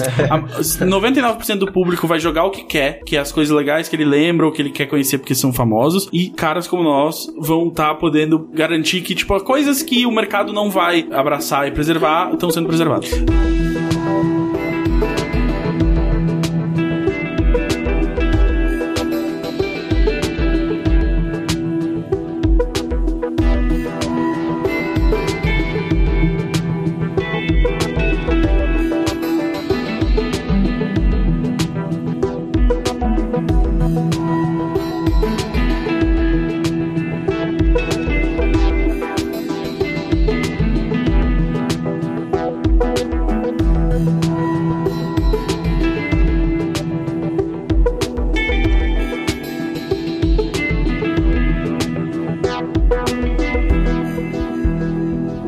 Aí a gente entra em outra questão, que é assim, tudo bem, as empresas elas vão preservar os jogos que são importantes pra ela, que são grandes e que são famosos e que são queridos pelo público, né? Mas mesmo nesses casos, como que elas vão preservar esses jogos, né? E aí você entra em questões como, por exemplo, a gente tá falando no começo do Silent Hill, né? que a Konami ela lançou uma coletânea com Silent Hill 2 e 3 pro Nossa PS3, senhora. que é um absurdo, horror. sabe? Não só ela redublou o jogo, né? Depois de, né, muito bafafá da internet, eles conseguiram colocar a dublagem original, porque se dependesse da Konami teria vindo redublado. mas eles estragaram a ambientação. De novo, por coisa da Konami, que eles não tinham os arquivos fonte e tal, e aquela coisa, eles não conseguiram replicar o que eles usaram pra fazer a neblina da cidade, por exemplo, né? Então, o jogo final que você tem ali não é nada perto da experiência original, né? Esse é o ponto, na verdade. Remakes não são exatamente uma Exato. preservação. Não é uma. Eles são ótimos. ah, É bom que existam, né? Mas eles são em paralelo, eles são sabe? bons assim no Eles não começo. substituem assim. Exato. Não substitui. Exatamente. Tipo, você precisa das informações originais. A preservação é um trabalho que não começa no fim do desenvolvimento Uhum. do jogo. Ele começa na pré-produção. Ele começa junto com a produção do, do jogo. Qual vai ser a metodologia de arquivamento do material Aham, produzido aqui? Poxa, o que foi já foi, não tem muito o que fazer. Uhum. A nossa preocupação de conscientização é falar com os desenvolvedores locais de agora e com as empresas a partir de agora, que é o que o Frank Cifaldi e o Uhum. pessoal da Video Game History Foundation faz muito lá, de eles literalmente falam assim, oi, tudo bom? Manda um e-mail pra Bethesda, tudo bom, gente? Como é que vocês estão? Vamos bater um papo só pra, pra vocês não terem uma dor de cabeça daqui a 20 anos? Sim, Eu posso sim. ajudar vocês Exato. com pequenos métodos que E aí, vocês já podem fazer, Eles entendeu? preservam coisas de jogos que foram lançados, por exemplo. E aí, às vezes, tipo, ah, tem um jogo que nunca foi terminado, e aí isso eles não vão preservar também. Mas às vezes isso é muito interessante. Você entender que projetos que foram feitos e não foram lançados e por quê. Mas tem uma questão também que não existe maneira ideal de fazer isso. Assim, a- o fetiche do código-fonte é muito raso, assim, né? Cara- Esse é o Gus às 3 horas da manhã, já na quinta, sexta página já dos fóruns, já de coisa. É, ele ele vira esse Gus. Não, mas é, tipo assim, é um fetiche que parece muito, ah, o ideal. Se a gente tivesse código de fonte de tudo, se você tivesse código de fonte de tudo, eu quero ver você compilar. o Tim Schafer mesmo fala que o único jeito de você preservar um jogo de verdade é não ter só o código fonte, é ter a máquina que compilou o código fonte e aí você deixa aquela máquina lá pra sempre, Sim. porque naquela versão do compiler, naquele OS, naquele hardware, aquilo funciona. Então não é só isso você precisa. Você precisa ter design doc, você precisa poder adaptar coisas, entender porque elas são daquele jeito. Não existe um jeito de preservar as coisas, mas existem certas questões ideais que a gente pode botar e falar assim, ó, é isso, tipo, tenta fazer o mais próximo disso, somos todos seres humanos, a vida acontece, não dá pra preservar É, tudo. o mais próximo já é o bom o suficiente E, na maioria é, dos É, casos, é, né? Exatamente. É tipo, né, e no caso da preservação histórica de games é isso. É tipo, tudo que a gente tá fazendo hoje de preservação já é melhor do que se fazia antes. Mas, por exemplo, a gente passou por uma experiência no final do ano passado que foi extremamente frustrante pra mim. Agora que a Ancine tá bancando jogos aqui, o pessoal da Abra Games veio falar com a gente pra conversar com eles e com a Ancine pra ajudar a criar um protocolo de como que a gente arquiva os jogos que a gente financiou na Biblioteca Nacional. Os filmes que são financiados também a gente tem uma cópia, né? O Ministério da Cultura tem uma cópia de tudo que é feito. E o protocolo pra filmes é bem ruim. E ele é tipo, manda um DVD. É. E é tipo, o que, que é um DVD É. um filme em 2018 já? Tipo assim, ah, legal, essa cópia do filme em 480i é muito legal. Esse fui eu naquela conversa, tipo assim, nem o código fonte é o suficiente. e aí tal. Porque aí os caras, tipo, ah, e se a gente tiver o executável? Eu falei assim, o que é o executável de PlayStation 4? Que só um dev kit roda e não sei até quando. Eu falei, cara, código fonte. Tem que ter uma versão jogável, mas tem que ter código fonte. E aí no final a conversa foi tipo, então um DVD com o jogo, né? a gente não tinha o que fazer, a gente não, não toma essa decisão, mas É. foi uma parada que morreu na praia, porque tudo foi eles dizendo, ninguém vai querer dar isso pra gente. Foi tipo, ah, só vão ter medo, como é que o cara vai dar o código fonte aí e vai saber que, tipo, as pessoas não vão roubar? E, tipo, meu, vocês são, vocês são o Ministério da Cultura e a Biblioteca Nacional, é tipo... Tipo, é, se tem fuck? alguém que pode fazer esse tipo de pedido é vocês. Exato, e tipo, eles nem tentaram que eu saiba, e aí foi bem frustrante. E a gente falou assim: tá, mas o que que você vai preservar? Porque vocês estão dando funding pra protótipos, pra demos e pra jogos que vão ser atualizados depois de lançados. Você pediu pro cara arquivar o primeiro ano de updates ou não? ah, não, não, isso não dá pra fazer. Não dá pra pedir. Isso, gente, não dá pra pedir isso. É, não, e aí eu fiquei é- meio tipo, ah, a gente podia tentar. E aí, tipo, vocês não querem ser chatos? Manda a gente, sabe? Tipo, fala tem assim, ó, problema, Tipo, é. chama a, A gente tá SHBB fazendo- pra fazer essa consultoria e a Exato. gente vira os chatos e a gente vira os caras que vão levar vários nãos e aí a gente chega em algum lugar, mas Paga a gente que seja pra ir nas Exato. empresas e Mas é, estado tipo assim, e estado, o que que é, problema. o que que é Horizon Chase Turbo, né, um jogo de PlayStation 4? O que que é o, o executável, vamos dizer, né, o arquivo que você do PlayStation preserva 4? O que que você, como é que você vai jogar isso aí? Mesmo se você tiver um PlayStation 4, você não joga isso. Você vai jogar isso se você tiver um dev kit. E os dev kits também, eles duram pouco tempo. A gente tá pensando em esforço de preservação de uma maneira longeva, que as É, pessoas não exato. pensam. É tipo, eu quero saber como eu vou preservar um jogo o dia que nenhum PlayStation 4 mais ligar. É, não, isso- já tá acontecendo com consoles de 20 anos atrás, sabe? sim. De Troque seus capacitores, é, jovem. exato. Então, tem toda essa parte da preservação física também das coisas, né? De jogos que eram em, em fitas, né? E, e jogos... E fita magnética ainda é o melhor jeito de preservar dados hoje dia. Bizarramente. É, tem toda uma outra questão. É, e não são padronizadas, e aí quando elas mudam. Ah, é, é horrível. É, é outro eu entrei nesse buraco da biblioteconomia. Sim, ele realmente entrou. É, tipo, não é. é horrível. Por exemplo, não existem padrões pra muitas coisas. Então é tipo assim, como que a gente armazena coisas no mínimo de formatos proprietários possíveis? Que tipo de imagem você vai salvar? Porque tem que ser uma imagem que você sabe que daqui 100 anos vai abrir, entendeu? É. E aí, que formato você vai usar? Ah, a gente usa PDF, usa, mas PDF não é Cara, nosso mesmo, né? É meio que da Adobe, Ah. né? Provavelmente não tem problema. Mas, por exemplo, agora a gente passou pela morte do Flash, né? Sim. E aí, os SWF aí, cara, como é que você abre e tal? A gente falou hoje de novo e é uma questão. Todos os jogos de mobile pré-iOS. Todos os jogos de iOS pré Jogos da 64 Nokia. bits. Jogos É. da Nokia. Lembra quantos jogos Sim. saíram? Não, e aí, se Symbian, você né? for entrar, Symbian. sabe, nisso de, tipo, jogos online, sabe? Aí, É, porra, aí jogos online tem Por questão. exemplo, a, a Blizzard recentemente reclamaram demais, falando, mano, ele começa a liberar as versões antigas, Sim, tipo, de sim, graça sim. mesmo. Volta pros vanilas, vamos fazer No- você no faz... No E, caso, e existem WoW, né? servers Desculpa, é. piratas de Vanilla WoW. Sim, Já, sim, é, sim. tipo, só... Que só ela você que a Blizzard ia atrás e fechava, né? E ainda Exato, deve- e é, fazia isso. E aí que eles foram, eles foram lá e fizeram, do jeito né? deles. E- Mas, e aí mas a que não foi- é, que não é o...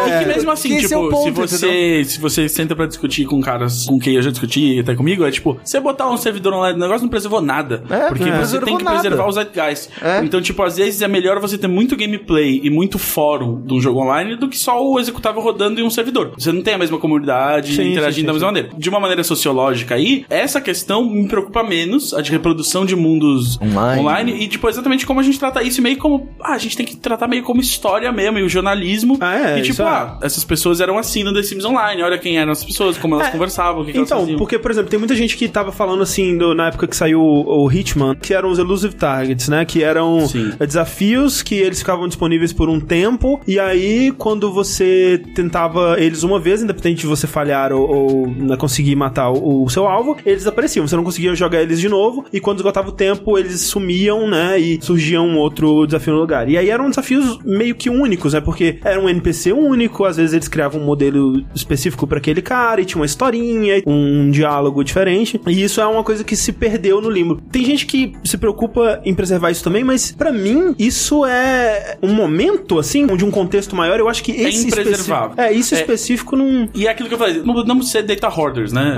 gente? É. muito mais importante você ter o quê? Ah, a gente tem vídeos e a cobertura e as Isso, pessoas saber comentando que em podcasts. aconteceu, é. Mesmo se você tivesse, não, eu preservei o código aí, se você fizer isso aqui, ó, aí a gente faz um patch que aí ele finge que era essa semana Ah. em novembro de 2017. Interessantíssimo. Legal se você conseguir. Mas, Mas o mais na- importante pra esse tipo de coisa é exatamente isso. A gente tem os podcasts, É, a memória, blogs, né? Exato. as pessoas falando sobre, e a gente tem vídeo de como isso foi e tal. Sim. Isso é muito mais importante Exato. você entender, porque é a mesma coisa, tipo, se você acha um, um cartucho de Satellaview lá com É. o jogo baixado hoje, tipo, legal, você tem jogo, faz o backup. Mas se você não entendesse o que foi o Satellaview e o serviço de, tipo, ah, olha, E provavelmente não vai vir com a narração do cara, ou o comentário, né? Exato, tinha e, aí é tipo, ah, beleza, eu tenho esse jogo aqui. Ah, mas você entende que esse jogo, na verdade, é um jogo que só tava disponível pra quem tinha esse cartucho. Se você baixasse outro, você ia perder ele, né? É isso que é mais importante, né, Sim. do que preservar só o código. Por isso que a gente foca muito no- na produção cultural em volta. E por isso que é bom preservar as coisas ruins. Porque se você não entende o que tava sendo feito na época de Super Mario, você nunca vai entender por que, ele, Por que que ele ele é bom, é, tipo, ele, ele é bom comparado ao que você tava fazendo na época. E você tem que entender, ah, ele foi um sucesso na época. Então qual foi a reação das pessoas? Porque às vezes tem coisas boas que na época não foram sucesso. Também é importante entender. Por isso é preservação histórica, né? Você Exato. tá preservando tudo em volta do jogo, não só o contexto, jogo. né? da- Exato. Que é algo que o Frank Cifaldi na Digital Eclipse, né? Que é a empresa dele. Ele é só um freelancer agora. É, Ah, é. Quando ele abriu a VGHF, né? É. Ah, um tá. contractor. É verdade. É, mas foi algo que ele tentou fazer e outras empresas têm tentado fazer em relançamentos oficiais, por exemplo, no Mega Man Legacy Collection. Né? Eles tentaram te dar um contexto daquele jogo na época, né? Com materiais de bastidores e. Tem uns arte, trailers dos lançamentos trailers, do- tá? daquela época onde ninguém assistia esses trailers. É, eu- Faltou realmente, tipo, sei lá, uma conversa com desenvolvedores, né? Comentário com É. uh, diretores, esse tipo de coisa, que imagino que seja muito difícil de conseguir. É muito né, difícil cara? porque tudo isso que você fala custa dinheiro, né? É. E eles não querem abrir. Assim, o Frank é um cara com quem eu converso muito, assim, e eu admiro muito o trabalho dele nesse esforço, e eu acho que ele mostra com esse trabalho na Digital Eclipse como que existe uma intersecção boa entre preservação e comércio aí pra essas Uhum. empresas, que é tipo, realmente, ele fez a Mega Man Legacy Collection, ele fez a coleção de 30 anos do Street Fighter, que eu achei o- a galeria lá, eu, eu comentei com ele quando eu recebi o jogo, falei, cara, tá muito bom, porque tem muito Sim. pouco espaço pra botar texto, mas tá ótimo, mesmo numa TV, tá legal de ver e dar o contexto certo. E pro Street Fighter, eu acho que a parte da preservação, que é esses documentos, as imagens e tal, é melhor que o jogo em si. Porque... Sim, pra mim é mais interessante. Não, é, não, não eu passei muito mais tempo Não, eu nessa também. parte do Mas nem porque o jogo é jogando, ruim. cara. A maneira que eles colocaram, que é só tipo uma tela bizarra que você vai jogar uma versão de ROM do arcade. É, mas essa é a versão que você tem que jogar, senão. Não, mas é tipo, é meio clunky se você quer jogar com alguém. Parece que não funciona ah, tá. Eu direito. não, eu não joguei online. Eu, eu mal joguei esse jogo. Eu, eu, eu fiquei Sim. muito tempo na Mas galeria. a parte da preservação é excelente, né? Esse existe jogo. pirataria. Já tem um cara Ah, aí que sim. criou um código de Python que tira todas as imagens de dentro do jogo. Porque tem imagens ali que o Frank foi lá e conseguiu do arquivo da É. Capcom que ninguém tinha, sabe? Sim, então ele faz um trabalho admirável. O que ele fez agora nessa coleção da SNK que eu acho que tem que se tornar padrão e vai se tornar padrão nesse tipo de compilação e um passo mais perto do que a gente quer ver comercialmente, que é tipo o Netflix dos games. O, o Frank trabalhou né, no- na Game Tap, que foi o mais próximo que a gente teve do Netflix dos games, que era um Sim. serviço nos Estados Unidos que você pagava mensalidade e Era uma você loucura podia baixar todos os jogos que ele tinha no catálogo. Em Mas 2000 é, o, o mundo não estava tempo. preparado. Não, é, é, eles não Nada ganhavam tava dinheiro, é por isso, é, É, exato. É, tipo, foi muito antes e é isso. É, lembra, o Game Room da Microsoft também Sim, deu errado. sim, É, sim. é verdade. nossa. Mas é, eu não tenho nenhum amor pelos jogos nessa coleção da SNK, mas o trabalho técnico. É, eu e acho que isso que é mais interessante. E aí é foda, porque você tem outras empresas fazendo esse tipo de coisa, por exemplo, a Hamster, né, que lança aqueles Arcade Collection, ah, enfim, não sei como é que chama, mas é que é um jogo que ela escolheu aleatoriamente, pa- aparentemente. E o jeito que eles lançam é tipo, ah, É. no Switch tem esses, no Play 4 tem É, esses. e aí é só solta o jogo lá, 10 dólares, 8 dólares, Mas não Deus sei. abençoe essa gente que lançou New Turf Masters no PlayStation 4, que eu joguei muito. Então. E tem a M2, a M2 faz um trabalho de preservação. Eles fizeram a melhor coisa que já aconteceu no Virtual Console, que foi Super Mario Advance 4, Super Mario Bros 3 pra Wii U, porque é a única versão do jogo que tem todas as fases extras que foram feitas pros e-card levels. Ah, tá. Então são fases novas de Super Mario 3 feitas em 2000 e pouquinho. E eles foram lá e fizeram um ROM que tem tudo. Ah. E aí você pode jogar numa TV. E é a melhor versão do Super Mario 3 já feita. Mas isso que você tava falando, André, da Hamster trazer os jogos aparentemente de maneira aleatória, eu acho que tem muito a ver com o que eles conseguem direito e Ah, o é, que eles conseguem lançar. No documentário, do, no clipe, né, que eles fizeram sobre a GOG, a origem da GOG Uhum. e como eles funcionam. É quase um milagre que as pessoas consigam relançar jogos antigos hoje Ah, em dia, é? sabe? Não, Porque, porra. tipo, uma empresa tem o direito do código. Só que essa empresa, mas não tá mais atrelada à empresa original que fez o jogo. E alguém tem direito das imagens, e alguém tem direito das músicas. É, e você é um tem que fazer um legal, né? tratado É. de É que, todo tipo, mundo e todo mundo concordar que isso vai ser relançado. Esse é outro problema, né, que a gente tava falando, que tem jogos que são queridos e eles são famosos e eles talvez venderiam relativamente bem, mas que ninguém sabe onde tá, por exemplo, No One Lives Forever. Tipo, quem tem direito de No One Lives Forever, sabe? É, é, um esse jogo é, que tá esse é perdido. é o, é o grande exemplo, né? É. Tipo, sempre tem alguém que fala assim, eu acho que eu cheguei perto de descobrir isso.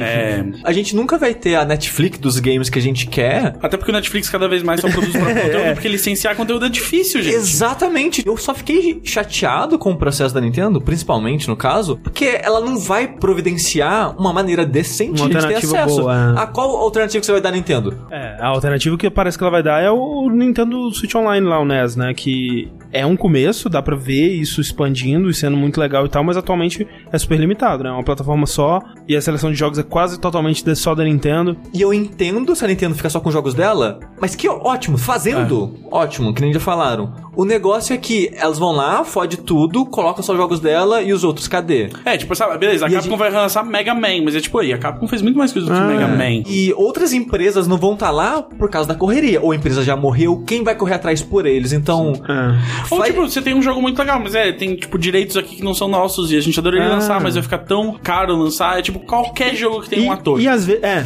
nossa, aquele jogo do Bruce Willis, imagina, que legal. Mas o ponto que eu queria chegar não é que eu tô puto com a Nintendo por ela fazer isso e tal. Vai ficar puto. É que Solta, meu amigo. di- direito é uma parada muito bosta, sabe? Tipo, nesse sentido social Cara. e histórico das paradas, porque fica tudo espalhado e você nunca vai conseguir de maneira Sabe quem, oficial juntar tudo. sabe quem fudeu isso pra gente em, muita, em grande Disney. parte? A Disney. Exato. A Disney, o lobby da Disney mudou as leis de copyright Sim, nos Estados Unidos sim, de maneira sim. absurda. Aqui no Brasil é muito melhor, por exemplo. Todos nós podemos fazer o que a gente quiser com a obra do Monteiro Lobato. Graças a Deus. Porra, aí sim. A Disney compra os direitos, aí nunca mais pode fazer. Pode não, no Brasil não tem mais essa. Entrou no domínio público. Não, de- depois que algo entra no domínio público, é domínio público. Então, se o jogabilidade quiser virar um site chamado Sítio do Pica-Pau Amarelo e fazer só vídeos com os personagens do Sítio do Pica-Pau Amarelo, ninguém pode eu impedir acho que esse é o vocês. negócio. É, esse é o esquema. No Brasil, a gente ainda tem uma lei de direito autoral melhor do que os Estados Unidos, porque a gente não tem a Disney aqui. Tem um, um escritor nos Estados Unidos que é muito ligado nesse assunto, que é o Cory Doctorow, que ele é o fundador do site boingboing.net, assim, sabe qual que é? Já imagino do que seja. Não, não, não, não, só de tecnologia. É um site de tecnologia, juro pra você. Por Se fosse no Brasil, a gente saberia do que seria esse site. Mas nos Estados Unidos ele é, ele é um site de tecnologia muito bom, voltado à ciência e, e- e informação livre e tudo mais. E ele tem um livro muito bom e rápido de se ler que se chama Information Doesn't Want to Be Free, que fala sobre essa ideia de informação ser livre ou não ser livre. Tá errado essa discussão. Tipo, informação é livre, é o conceito básico dela, é a troca de conhecimento entre humanos, é muito básico, assim. E aí ele começa a falar sobre como as leis autorais sempre serviram para diminuir o direito, por exemplo, de artistas negros, que foram os primeiros artistas fonográficos, né, Uhum. industriais e tudo mais. As primeiras leis de direito autoral era para isso que elas serviam. A Nintendo, por exemplo, que usa muito esse discurso de tipo, estamos preservando em nome dos nossos clientes que querem uma boa qualidade, mas no fundo é controle e, e a ideia é controle É, o mesmo. Classic, como vocês falaram, é um exemplo disso. Eles pegaram o emulador da internet e colocaram pra vender. Ah, não, É, é, tipo, um NES Classic é pior do que um Analog NT Mini. Ah, um é. SNES Mini é pior do que um, um- um Super NT. Então esse argumento não, não se sustenta. Não sustenta, Também, exatamente. um é um, um produto de massa e outro não. Não tô dizendo, a Nintendo tinha que ter feito.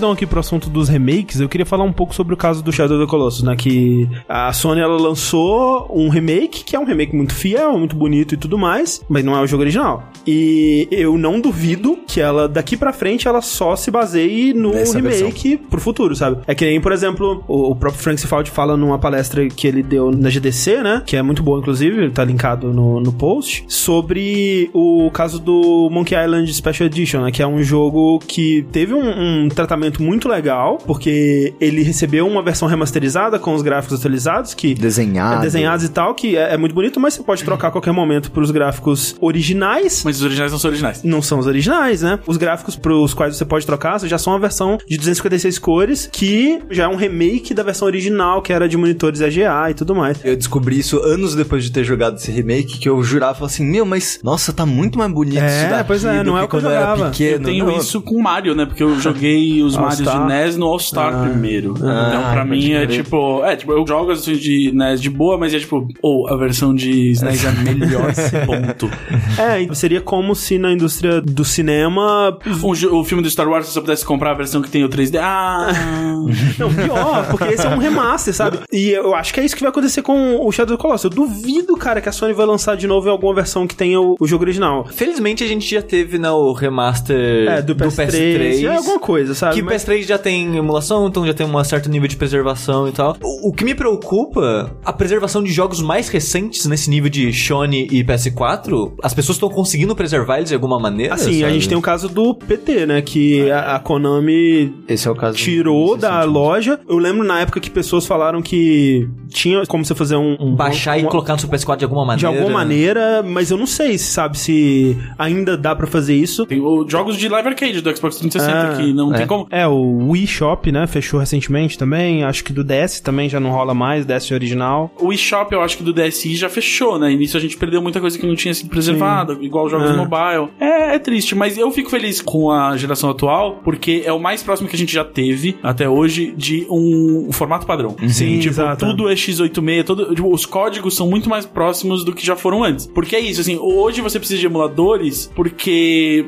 se você tem um computador e você vai ver um vídeo, você abre o VLC, Sim. Qualquer formato de vídeo digital já feito, basicamente vai rodar. E ele é um formato de vídeo, é uma tela, ele é, um É, padrão exato, do, é um do- padronizado. do- então, e é uma tela que é, baseado num projetor de filme. Então, você traduzir o filme pra uma tela digital é muito mais um pra um. E aí o emulador tá lá só porque é tipo como se toda vez que a gente lançasse um filme, a gente criasse uma- um novo padrão de VHS ou DVD.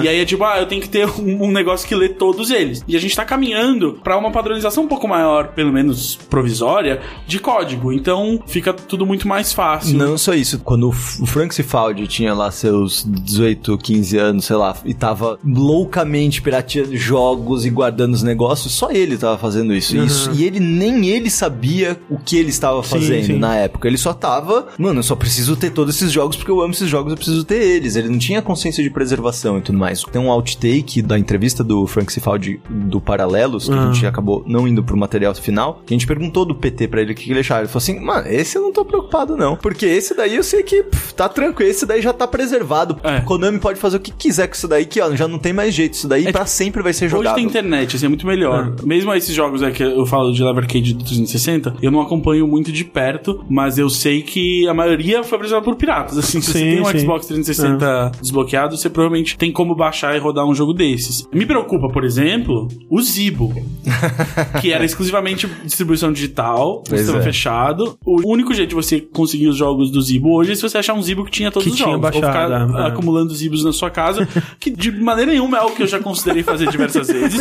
É, mas, por exemplo, tinha um projeto de desbloquear o Zibo, que meio que funcionou, meio que não funcionou, eu não sei, porque eu tive que fazer arqueologia de fóruns, e meio que o fórum que existe do cara que tava fazendo isso era feito por ele, e aí ele não atualiza esse site há muitos anos, e eu tentei me cadastrar, e ele tem que aprovar o meu cadastro, e eu ainda tô esperando ver se ele ainda tem acesso a essa conta de e-mail. Eu sei que muita gente acha, tipo, ah, mas foda-se, o Zibo era ruim, e é tipo... Mas não ah, é meu, esse o ponto, Mas né? ele é Não é tão... o mas ponto. não, e é assim, independente dele ser bom ou não, ele é muito relevante. Em 2009, você ter uma empresa como a Qualcomm dizendo, vamos lançar um console que é exclusivamente por distribuição digital, é tipo, cara, isso é muito relevante se você vai discutir a recepção do público com o Xbox One, por exemplo. Né, a gente ri do Zibo e tudo mais, mas pro mundo é uma coisa fascinante, sabe? É um capítulo fascinante da história dos Não, e é, se você também. olha a biblioteca do Zibo, ela é quase inteira de jogos licenciados, de gente Sim. grande, assim, tipo É. EA, Capcom. É. Resident Evil 4, cara. Prey 2. Foi o primeiro console a ter Prey 2.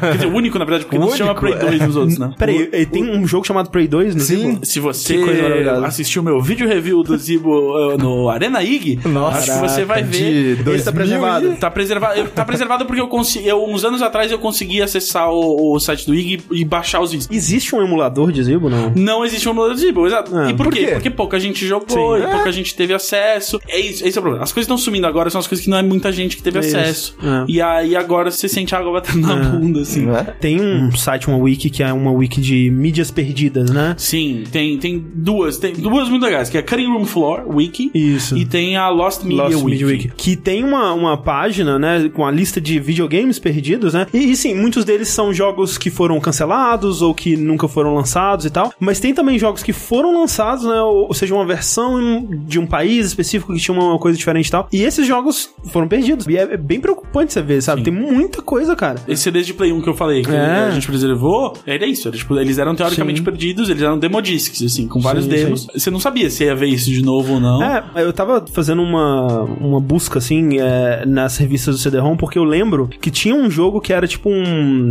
Brazilian Fighters, assim, que cada personagem era um estereótipo de uma região do Brasil, assim. Era um jogo tipo um, um Virtua Fighter zoadão, assim, com um gráfico 3D bizarro. Pesquisando, eu vi que ele nunca saiu, só existe o demo dele nessa revista, mas eu não encontrei a revista, né? Porque as ISOs da revista do CD-ROM tem muitos deles que estão no, no archive.org, tem muitos deles que estão naquele dataset, né, e tal, mas não esse, sabe? Eu quero, sabe? Eu quero saber o que que era esse jogo. Sim. Eu quero saber a história por trás desse jogo. Dentro da, da SHVB, a gente acaba dividindo um pouco, não só tarefas, mas assim, tipo, as coisas que a gente tem mais interesse mesmo, assim. E o, e o Gus, como você pode ver, se enfiou num buraco maluco de biblioteconomia. Meu maior prazer tem muito a ver, por exemplo, com paralelos, é de falar de fazemos daqui pra frente, como que a gente mostra isso pras pessoas, como a gente conversa com as pessoas, como a gente fala com os desenvolvedores independentes. E eu acho que eu não tenho tempo pra ficar esperando leizinhas pra ser feita Ah, é, pra é. essa galera, Isso- principalmente pra essa galera de agora, daqui pra frente, saca? Minha vontade, minha, minha visão é de trabalhar com desenvolvedores de agora pra preservar o que tem agora pro futuro, Sim, sabe? com certeza. Essas leis vão ser cada vez mais complicadas, como o Gus falou agora, de Disney e tudo mais, porque, cara, vai ser nesse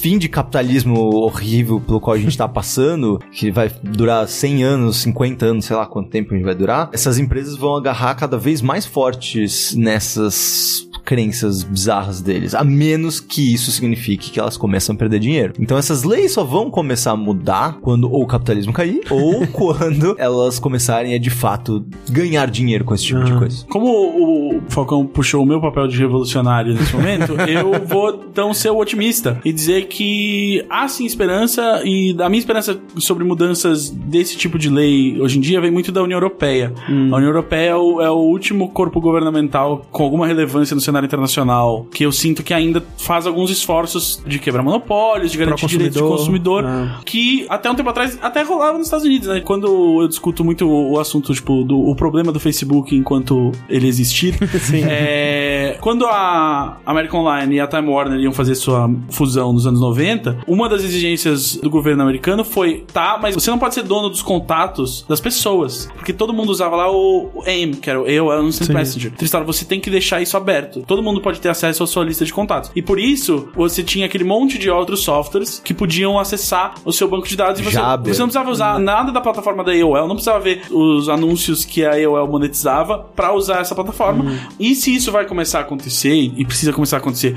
com as coisas atuais, que é tipo, as suas fotos são suas, os seus contatos são seus. Por que, que não tem como competir com o Facebook? Porque ninguém vai sair e começar uma nova rede do zero. E se eu tenho um governo que consegue dizer, ó, você pode continuar operando, mas todos os seus contatos do Messenger, eles são abertos. Então, se eu quiser usar um, um app third party pra falar com essas pessoas, você não pode interromper essa comunicação, você não pode monetizar isso e tudo mais. Se qualquer coisa vai rolar desse estilo, provavelmente vai vir da União Europeia hoje em dia. Vai tudo dar errado? Eventualmente. Mas até lá, tem ah, um pouco de esperança. Porque acho que existe algo esperançoso no que a gente faz por definição, porque a gente tá tentando preservar as coisas. E preservar as coisas é admitir que a gente acredita que haverá um futuro pra você. É, tipo, a gente acredita num futuro bom o é suficiente que você vai otimista. poder É. perder tempo pesquisando games, assim. Cara, bom, uma, coisa que eu aprendi nesses últimos tempos é que pra você trabalhar com é, preservação, você não pode ser ansioso. Ah, é? Primeiro porque você não vai conseguir preservar tudo. Então, tipo, você tem que aceitar, tipo, let it go de algumas coisas que é foda, cara. Algumas Sim. coisas não vai ter Isso, como. é, tipo, tem coisas que não vão ser não vai ter preservadas. preservado, É. vai ter que deixar. Isso por, por ansioso não dá. Mas, ao mesmo tempo, eu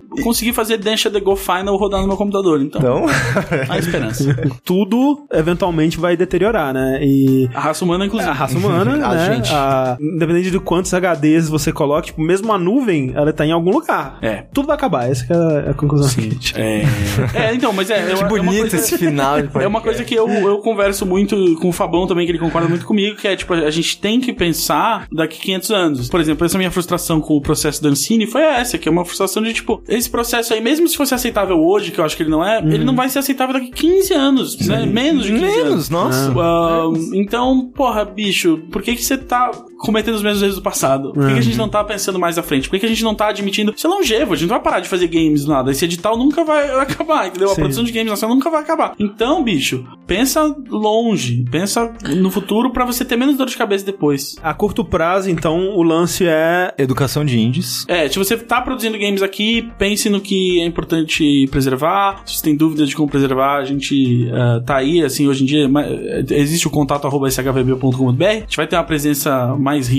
na web. A gente não teve, a gente anunciou, a gente anunciou com um trailer de um dos documentários que a gente quer fazer. Contar histórias interessantes e que acabam por si só conscientizando as pessoas de como é importante preservar essa, essa parada e também de estar aqui pra prestar esse suporte, tipo, ó, ah, você quer preservar coisas? A gente ajuda a ensinar como, a gente vai ter recursos nossos de te ajudar a preservar. A gente Por tá exemplo, com como, como que academia. vocês. O trabalho que vocês já fizeram aqui de mostrar Adventure, por exemplo. Sim, sim, sim. É esse tipo de material é muito, muito necessário que a gente precisa fazer Contar as histórias, né? e, e fazer com os jogos brasileiros. Uma das razões pela qual a gente fez a SHVB foi que a gente tava fazendo esse tipo de coisa. Pô, eu tava fazendo paralelos, o Fabão, ele tem um podcast dele agora, que é o o RGB Insight. RGB Isso. Inside, que é in- absolutamente É bom, incrível é e técnico. É. Mas tu, cuidado, você. É, o você cai num foda. buraco É, não, é, eu- também, que é... Eu tenho um Frame Master, eu encomendo cabos da Não, Europa. assim, é, Não, 15 é. minutos de podcast eu tô no Mercado Livre. É, então, não, é, é, é eu tô, eu tô com uma TV 4K agora e eu fui ver de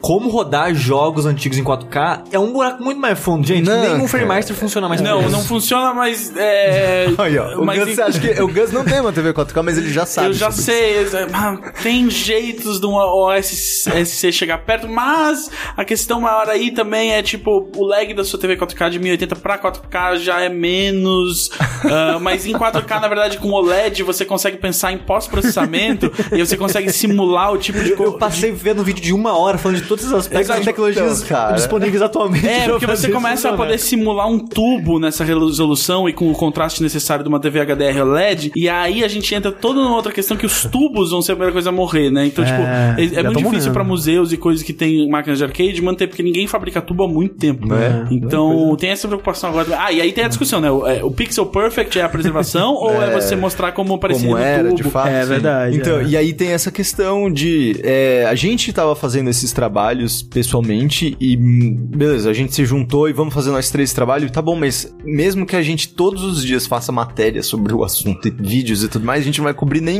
1%, 2% do, do, da história completa. E a gente queria muito incentivar, eh, sabe, esses projetos para jornalistas É. e para instituições que estejam interessadas em fomentar esse tipo Sim. de cultura. É, e precisa ter, assim, tipo, não, a gente não vai fazer tudo que precisa ser feito. Né? O esforço é sempre Coletivo. o coletivo Ah, e sim. de união, assim, não é tipo dizer, ah, agora tem SHVB, vocês não se preocupem mais. É, não. Tipo, não existe concorrência nisso, assim, a gente sabe de outras pessoas que fazem esforços de. Que maravilhosos, são pessoas que a né? gente, tipo, já tá de olho ou já tá em contato, porque a gente sabe que a gente vai poder se ajudar. A causa é, é em comum. a SHVB ela vira um foco, assim, um para-raio pra pessoas que. É aquela pessoa que tem na garagem uma coleção que ela não Cara, mexe há anos. Isso foi o É que o mais que apareceu. mais recebe, a Quando a gente gente, recebe isso anunciou direto. ano passado, foi o que mais começou a aparecer. Tipo, Eu recebi "Oi, essa semana eu, isso." Eu tenho coisas que eu quero dar para vocês. assim, é. e, e é muito bom isso. E aí eu tenho uns Excels, assim, tipo. e, é, e é isso. é- cara, é muito difícil como catalogar. Assim, eu cataloguei tudo que a gente tem de PC brasileiro, sabe? Sim. E aí é muito doido, porque você começa a ter que catalogar umas coisas, tipo, essa versão, ah, ela tem um sticker aqui que essa não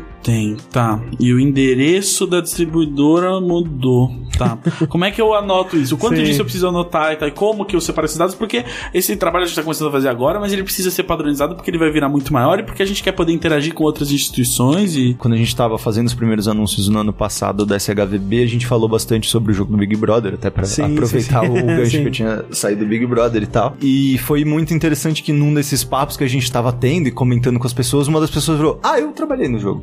eu tenho esse código, você, você precisa Caraca. dele? E eu tipo, consegui, é, eu consegui o, o jogo, na verdade, por um amigo meu. Mas imagina que louco, a gente tava contando essa história pro desenvolvedor e ele, tipo, pô, eu tenho essa informação que vocês estão buscando desesperadamente, Sim. Sabe? Tipo, eu, eu nem tinha me tocado. Eu, eu fiquei muito chateado quando é, uma das coisas que a gente tem lá é a cópia de review brasileira de Need for Speed Most Wanted pra PC. E ela vem em 5 CDs. E é tipo, no, no resto Ah, do é mundo ela vem em. DVD. Sim, sim. Só ela vem em. CD. né? E aí, o terceiro disco não instala. Porque esse era o momento em que eu tava catalogando as coisas e eu falei assim: eu vou tirar uns minutos pra jogar Need for Speed Most Wanted. e não pude.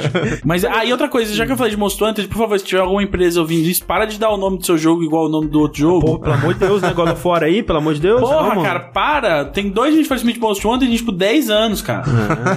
Foca onde as pessoas podem te acompanhar pela internet, o que mais você faz por aí que as pessoas podem curtir. Ultimamente eu estou me tornando desenvolvedor, estou eh, trabalhando agora no Relic Hunters Legend, com o pessoal da Rogue Snail. Temos bastante novidades quase toda semana em relação a essas coisas, mas para me acompanhar, o melhor sempre é Twitter, que sou, é o único que eu de fato estou fazendo alguma coisa, estou falando sou eu, é no Twitter, porque todo o resto é minha namorada que tira umas fotos minhas e ela posta lá pra gente jantar de graça de vez em quando nos Ah, restaurantes. maravilha. Gosto. Que é Pifalcão. Pifalcão, tudo a Pifal. É, e você, Gus, onde as pessoas podem te acompanhar? Eu tenho um Twitter também, mas. Mas. E não é Papo Torto engraçado. também, Papo Torto. Ah, o Papo Torto, o podcast meu, o Júlio Pacheco PC Siqueira, o Imagina Juntas e, bom, a RefDef, a gente produz vários podcasts que não tem eu. Se você, se você não gosta de mim, você não tá ouvindo até aqui, né? Mas se você não gosta de mim, tem vários podcasts que eu não apareço. Tem 11 programas, 10 programas. We got shows. Fechou. Então, muito obrigado pela presença, muito obrigado pelo Valeuzão. papo. Vamos ver de marcar aquele podcast com o Fabão sobre Frame Master, essas paradas aí que é. Boa sorte pra vocês. Esse Cara. eu me retiro desse podcast. Eu tenho tanto a dizer. Também, cara.